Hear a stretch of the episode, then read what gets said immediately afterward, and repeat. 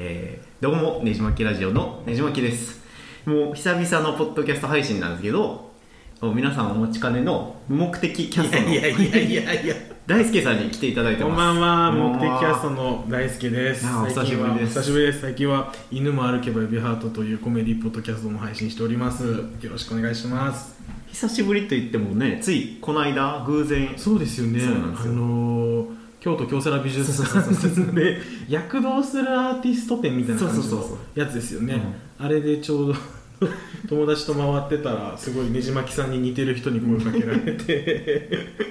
そうです偶然ね。偶然。偶然。ちょっとそれもあってちょっとしょ東京取りましょうみたいな話になったんですけど。そうですということで、飲みましょうか。ぜひぜひ。はい。じゃとうわめっちゃ飲まれた。乾杯。乾杯。あおです今日はこれ僕の借りてるコワーキングスペースの会議室で撮ってるんで、うん。音が反響するかもしれないんであすけど。全然大丈夫です。大丈夫ですか、うんまあでもねドリンク OK って書いてるんでね、うんうんうん。飲飲酒ダメって書いてないんでね大丈夫だと思うんですけどね。はい。で今日はどんな感じですか？ああまあね今京都どこやったっけ？場所としては市場カラスの。ちょっと僕が借りてるコワーキングスペースの場所をばらすのをあそうかやそうか。いいんですけど冗談ですけどね。全然はい。全然いいんですけれど。はい。このエリアで。うん。ちょっとねさっきはあの何でしたっけ？タコスのお店行ってきたんですよね。美味しかった。メキシコ料理のケパサっていう。ケパサ。うん。結構有名なんですか？結構有名。本店が？本来は丸太町になったけどそれが閉店して。移転してこっち来はったんですか？1店目が確かあの丸太町で、うんうんうん。でこっちが、まあ、繁華街に建てて、うんうんうんで本店の方がちょっとビルがあの取り壊し。そうそうそう。古くて取り壊してる感じらしくてで今はじゃあほぼ本店みたいな感じになってる感じなんですね、ああへえ美味しかった。美味しかったですね。前前会った時前々回ぐらいのケパサそうでしたね。なぜかね。ね毎回ケパサ行くとご馳走してもらってるんですけど 僕ねじまきさんのファンに刺されないかなって使ってずっと思ってて本当に。ちょっとねじまきさんのファンはね過激そうだなってイメージがちょっとあって本当に。あのおとなしい感じですけれどあの本当に表に出てきた時はもう本当に差し違えてでもやってやろうみたいなそういう気概をお持ちの方が多そうだなっていうイメージですね。失礼なこと言いましたね僕ねじ巻きラジオ側ですかねえねえ。失礼すごい失礼なこと言っちゃった俺。美味しい、うん。いい京都でも最近観光まあ前からですけどコロナ明けて観光客すごい増本当にえて僕住んでるエリアが結構ねあのなんか結構便利なエリアに住んでるんですけれど引っ越したのが2021年の5月とかだったんでコロナ禍ど真ん中だったんですよ、で人もそんないい品し便利なとこやしすごいいいとこ引っ越したわって思ったんですけれど、本来はこんだけ人が多かったんやなってことに今気づいてなんかそのピークの時期とかスーツケースを持ったその20人ぐらいの列があのしかも3列ぐらい続いてるみたいな。合計へー。60人ぐらいがぶわーっと歩いてるみたいなところに、まあ、ちょっと持ってますけれど 遭遇することもあったりしてあびっくりしてます。ーついさっき、はいはいはい。あの大輔さんと会う前にあの街歩いてたら、うんうんうんゲイカップルの多はい。分ヨーロピアン系の人が手つないで2人で歩いてはってーすごい雰囲気良かったですね。僕もさっき言ったけども花よ花の湯っていうあの銭湯行ったらあの台湾ニーズチャビ系のカップルがいましたね。なんか結構見かけるなって思いますよね。ね。あんま変わんないですか？そのコロナ前も結構見かけましたカップルって。いや僕あんまり見かけへんほんまですか？僕もねあんま見かけなかったイメージですね、確かに。フライドマンスやからかな、えー。いやわかるけどどうなんやろ？う、ん。なんか性的マイノリティカップル割引とかすんのかな？ちょっと利権的ですけどね。けどなんか、あのー日本だと65歳以上のカップル割引とかあるわけですし、うん別にあってもいいと思うんですけどね,、まあね。僕は。早口で言っちゃったけど。あの京都カラフルさんのねあの大丸の照明をあそうですよ。そのプライドマンスに寄せてって話 させていただくとえっとカラフルっていう京都もっとカラフルにっていうテーマで活動してるあの LGBTQ をはじめとしたあのいろんな人たちはじめとしない方たちもいっぱいいるような、あのボランティア団体というかなんかあのイベントを企画していろんな本当に文字通りいろんな人が来るあのイベントを運営している団体なんですけれどあのこの今この時点で言うと京都のあの市場通りの地下通路えっとそれこそあそこが京都の河原町。河原町駅。原町。駅からこっちが何駅でしたっけ？えーまあそれ地下鉄市場かな。そうです。ね、あ、そっかそっか、そこをつなぐその地下道で写真展示してて、で確か今月の 覚えてないけど、二十数日ぐらいから、あのーあれですね、大丸でも写真展示をやる予定で、うん。でこれ言っていいのか分かんないんですけれど、秋ぐらいに、また、あのーカラフルが主催ってわけではないんですけれど、まあ、カラフルのメンバーとか、他の団体のメンバーが実行委員会になってちょっとあの協定期であの、ねプライドイベントもやろうみたいな話もしておりますのでぜひぜひチェックしてみてください。着実にこううまく大きくなってるんですそうですね本当にね。なんか僕らも最初写真撮影から始めて SNS の発信っていうふうにやって、京都プライド撮影会っていうイベント毎年やってるんですけれどそこはもう皆さん来てもらって鴨川でメッセージ書いてもらって何でもいいんで書いてもらってそれを持ってあの写真撮影してで初年度は本当にインスタだけであの発信するっていうのをやってたんですけれどなんかその次の年にそれこそ地下道で展示させてもらってなんかそこからいろんな人に目についたみたいで今は大丸京都店さんだとか同志社大学さんは去年ですね。でそうですね今年今の時点で言うとその大丸地下鉄とあと京都市役所さんであったり、まあ、いろんな場所で本当に展示させてもらってますあと去年の写真だけじゃなくて展示によってはあの過去の開催の、まあまあまあの写真もあのミックスして展示とかもさせていただいてるんで、運が良ければあのねじまきさんの写真も 皆さん見れるかもしれないですけれど残念ながらこれがねじまきさんのだっていうふうなのが分かるようにはなってないっていう。次からなんかあの本当にあの顔出ししなくていいんで例えばあの画用紙にメッセージ書いてもらった後にちょっと下の方に地球にあのネジが刺さってる あのあのイラストとかちょっと書いてもらいたいですね。ぜひぜひ「ねじまきさんのだ!」っつってねあの写真撮らはる人絶対いると思うんで ぜひお願いしたいと思うんですけど。はい。なんかまあもろもろの情報はカラフルの公式のインスタグラムから確かカラフルアンダーバー京都で出てくると思いますのでよろしくお願いします。でまあ京都のさもう全然喋ること決めてなかったんですけどまあ京都ネタでなんかせっかくから喋ろうかなと思ってであのー観光客云々の話でいくとあの市バスああなんか値上げの話とか。なんかあの 僕あのねじまき通信さんで昨日読んでそんな話があったんだって 今知ったんですけれど観光客価格を導入するべきかどうかみたいなディスカッションが今熱を帯びてるみたいな話ですよね。すごいツイッターでは京都らしいですな。いやでも実際問題どうなんですかね値上げするべき。べきです。てか安すいぎるとやそもそも思そううですよね、うん。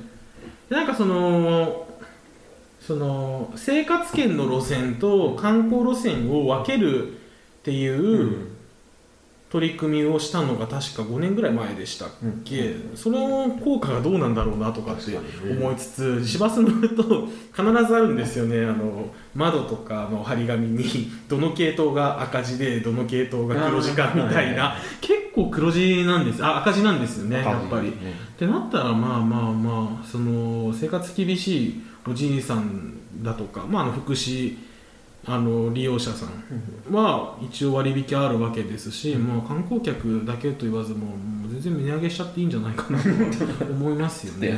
確かに、うん。もう市場の繁華街とか全然機能してないとかうん。えね、てかそのどこまで乗っても230円って 確かにちょっとやりすぎな気しますよね、全然ねうん一律値上げでいいからここからここまで行くと値上げ230円より上行くとかでも全然いいと思うんですよね、なんであれ230円にしてんだろうって思うんですよね。すればいいのに。しかもまあ今はどうか分からんけどあの65歳から60歳以上は全部無料だから、そうですねそうなると確かにお金全く入らんよな。ね。いや本当バス乗ってても半分ぐらいやっぱりその年代のお客さんやからそらまあね、で運転手さんもメンタルヘルスよくないんやろうなみたいな感じで運転してはるし値上げしてよくなるんやったらね、って思いますよね。こういうのオーバーツーリズムって言うんでしたっけ？オーバーツーリズムですね。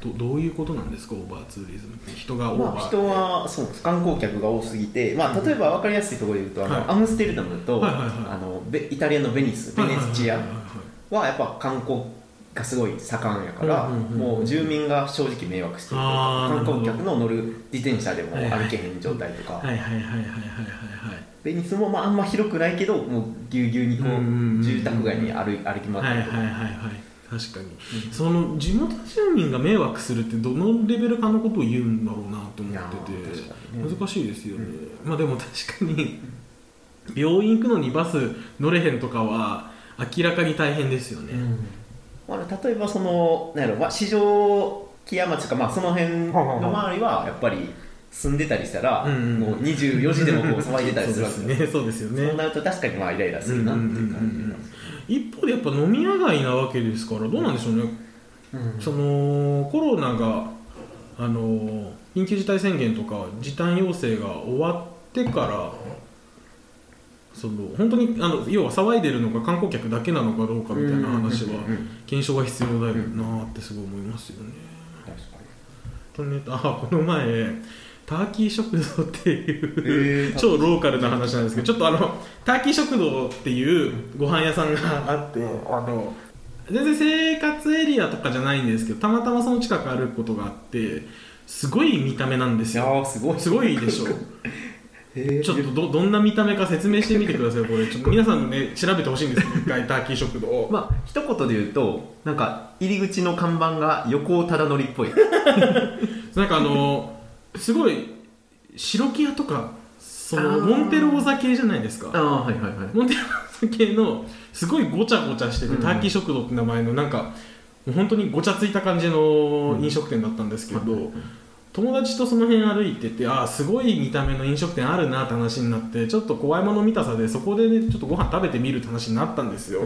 で地下なんですよねそれが、ちょっと皆さんもターキー食堂のあの見た目見ながらちょっと話聞いてほしいんですけど、地下入ってで開けたらあのすごいおしゃれな感じなんですよね、内装が。内装がおしゃれで。でテーブルが2席あ奥にももう2席あったかな。テーブル、4名ぐらいのテーブルが4席にカウンター5席みたいな感じでまず店主1人でワンオペで回してるんですよ、そこを。ですごいおしゃれな感じなんですけれどあのメニュー見たら メニュー見たらあのそばありますと。うんうん鉄板焼きもありますと。お作りも作ります、でもターキーは置いてないんですよね ターキーは置いてないんですよ。そばと鉄板焼きとお作りとかなんか全部あるなってすごい思って。うん。でそばも食べて鉄板焼きも食べてそれちゃんと美味しいんですようん。しかもあのそばそのそばの香りがよくわかるのでって言ってあのお塩でも食べてみてくださいってああるじゃないですか、はいはいはいそれで持ってこられてそのごちゃごちゃした感じのお店なのにすごいそば美味しくて、お塩で食べたそばの香りもすごいダイレクトに来てあ美味しいとかって思いながら。で出てく時にあの よくよく見たらあの入り口入ってすぐ左側の方があのお会計するところになっててその隣があのキッチンなんですけれど一部ガラスケースだったんですね。でそばを打てるゾーンそばを打つゾーンだったんですよ。で鉄板焼きのゾーンは奥にあって見れなくてでもそば打ってるゾーンはガラス張りで見れるようになっててあこの店主さんは別に鉄板焼き焼いてるところよりはそば打ってるところを見てほしいんだなってすごい思って じゃあそば屋すればいいのにとかうん。いろいろ思ってでも料理ちゃんと美味しくてん。トウモロコシの天ぷらもあのコーン缶をえー。スプーンではい。すくってってやるのじゃなくてちゃんとあのええ鞘についてるそうコえーンをざっと切ってしかもうんざっと切ったまま形が崩れてボロボロにならないようにそのままの形をキープしてカラッと天ぷらに揚げててすごい美味しくてなんかすごい見た目で損してる そば好きな人がやってるお店だったなと思ったんでえー。ちょっとぜひ皆さん行ってほしいな 味がすごい濃くてどの料理もあのお酒が進むなっていう印象でした。えーちょっとリンク載せておきます ホットな ホットな場所です、はい、へ逆にねじまきさんはなんかあのご友人が京都来た時ってどういうところをなんか。ああ案内するのはまあ分かりやすくポント町のえっとね僕が好きなあの担々鍋のとことかうん。あそこの前この前行きました。ああそこそう友達来ててシュガースパイスっていうラジオやってるお友達がそう来てて、うん。あの連れてったんですけどなんか安いですよね。安い。基本あのポント町にしては安い。でポント町にしては安いし雰囲気あるしちゃんと美味しいし、うんうんうん。すごいコスパいいなってあそこ思いましたね、確かに。か、まあ、丸太町のおしゃれなワインバーはいはいはいはいはいはい。かまあ熊野って有名なとこあるんですけど、はいはいはい。とか他はあのモロッコ料理はいはいはいのはい。炭酸も連れてったんですけどあそこもマジ全然京都関係ないじゃないです。か えそのご飯じゃなくて観光ってなったらどうします？なんか僕ああお金払うのすごい嫌なんですよ。いやー確かに。ねもう10年近く京都に住んでて今更清水寺行くのにバスのお金払ったりあの坂登ったり配管料ねいっぱい払ったりとかすごいしたくないなって思ってだから僕大概あの鴨川デルタのらへん行ってで下鴨神社ただじゃないですか。あそこ行って豆餅買ったり、あのみたらし団子食べたりでいつも済ませてるんですけれど、なんか観光で言ったらねじまきさんはどうなってますか？ああこうかそっか。そうやったらえでも普通にスイーツとか食べたいんではいはいはいはい。無難に宇治のあとか行ったりしますあね、僕宇治はあの平等うん院の入り口に一番近いとこのお茶屋さんのソフトクリームが一番好きで、パウダーそうですそうですそうです。逆にあそこ以外のうんはあんま別に宇治で食べる必要ないのかなと思ったりしてますね。大学の写真部の先輩に宇治行くんだったらここが一番美味しいよって教えてもらえて確かに。観光かあと今はあれですよね宇治でいうと三室戸のアジサイとかもシーズンですよね。一回だけ見に行きましたね。またクラフトビールの話に戻りますけどね、はいはいはいはい。行きたいですねまた西西陣さんねあのタップルームと醸造所のねできたみたいなんで行きたいですよねあそこ。他になんかあでも古民家でやってるのってスプリングバレーさんもそうですよね。そうですね。スプリングバレー一緒に行った以外行ったことなくて僕あそうなんですか。そうなんです。よあります結構でもあのタップルームの定義がちょっと分かんないですけどあの出てくるやつですね。そうですあだのったらそこの醸造所の直営で、醸造所でできたやつがそのまま飲めるみたいな感じのイメージですね。ディグ・ザ・ラインとかはタップルームじゃないか。ディグザちょくちょく上そのいろんな、まあ、京都浄土も含めてこう壁からこうあれ直直じゃないかあれは。あの新風館にあるちょっとおしゃな。はあ、はあはあ、あそこは多分でもクラフトビールバーそうですよね。えあそこで飲んだことあります？